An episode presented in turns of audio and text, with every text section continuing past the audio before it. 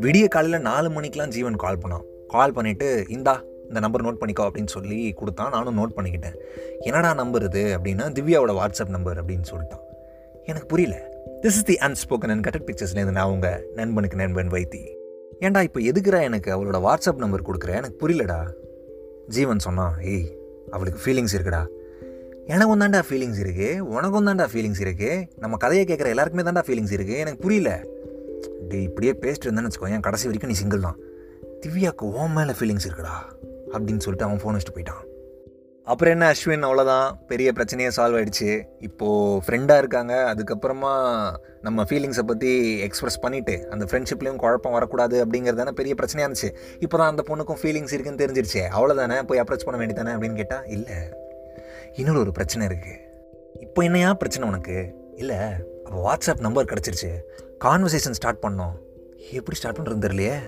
எப்படி ஸ்டார்ட் பண்ணுறது அப்படின்னு சொல்லிட்டு யோசிச்சு பார்த்தேன். இதை சொல்லி ஆரம்பிக்கலாமா? அதை சொல்லி ஆரம்பிக்கலாமா? அப்படின்னு ஹலோ ஹாய் வணக்கம் நமஸ்தே. என்ன சொல்கிறதுன்னு புரியவே இல்லை.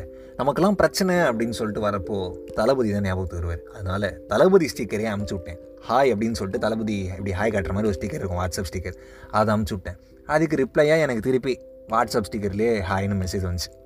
ஆனால் அன்னைக்கு ஈவினிங் நாங்கள் நிறைய பேசணும் எந்த அளவுக்குனா கிட்டத்தட்ட நைட்டு மூணு மணி வரைக்கும் பேசிகிட்டு இருந்தோம். எல்லாத்த பற்றியும் பேசணும் எங்கள் ரெண்டு பேரோட டேஸ்ட்டு பற்றி எங்கள் ரெண்டு பேரோட ப்ரையாரிட்டிஸ் பற்றி எல்லாமே சேமாக இருந்துச்சு. டேஸ்ட்டு மேட்ச் ஆகலைனா கூட பரவாயில்ல. அது ஒரு மாதிரி இன்ட்ரெஸ்டிங்காக தான் இருக்கும். மேட்ச் ஆச்சுன்னா ஓகே பட் மேட்ச் ஆகலைனாலும் சமாளிச்சிடலாம். ஆனால் ப்ரையாரிட்டிஸ் மேட்ச் ஆகலை அப்படின்னு சொன்னால் காம்ப்ளிகேஷன் நிறையா இருக்கும். எங்களுக்கு ப்ரையாரிட்டிஸும் மேட்ச் ஆச்சு. அம்முவும் செம்ம ஹாப்பி ஓ அம்மு யார் நான் சொல்லலை. அமலா நியூசிலாண்டில் இருக்கா. நானும் நியூசிலாந்து போகிறதா இருந்துச்சு. ஸோ அதுக்காக அப்ளைலாம் பண்ணிகிட்ருக்கிறப்போ அதுக்கான ப்ராசஸ்லாம் பண்ணிகிட்ருக்கிறப்போ ட்ராவல் கன்சல்டன்சியில் தான் அமலாவை மீட் பண்ணேன்.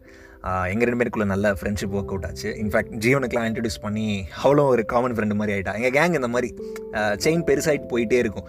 இவங்களுக்கு ஃப்ரெண்ட் ஆனால் நாங்கள் வந்துட்டு இவனுக்கு இன்ட்ரடியூஸ் பண்ணி வைப்போம். அந்த மாதிரி ஒருத்தருக்கு ஒருத்தருக்கு இன்ட்ரடியூஸ் பண்ணிட்டே இருப்போம்.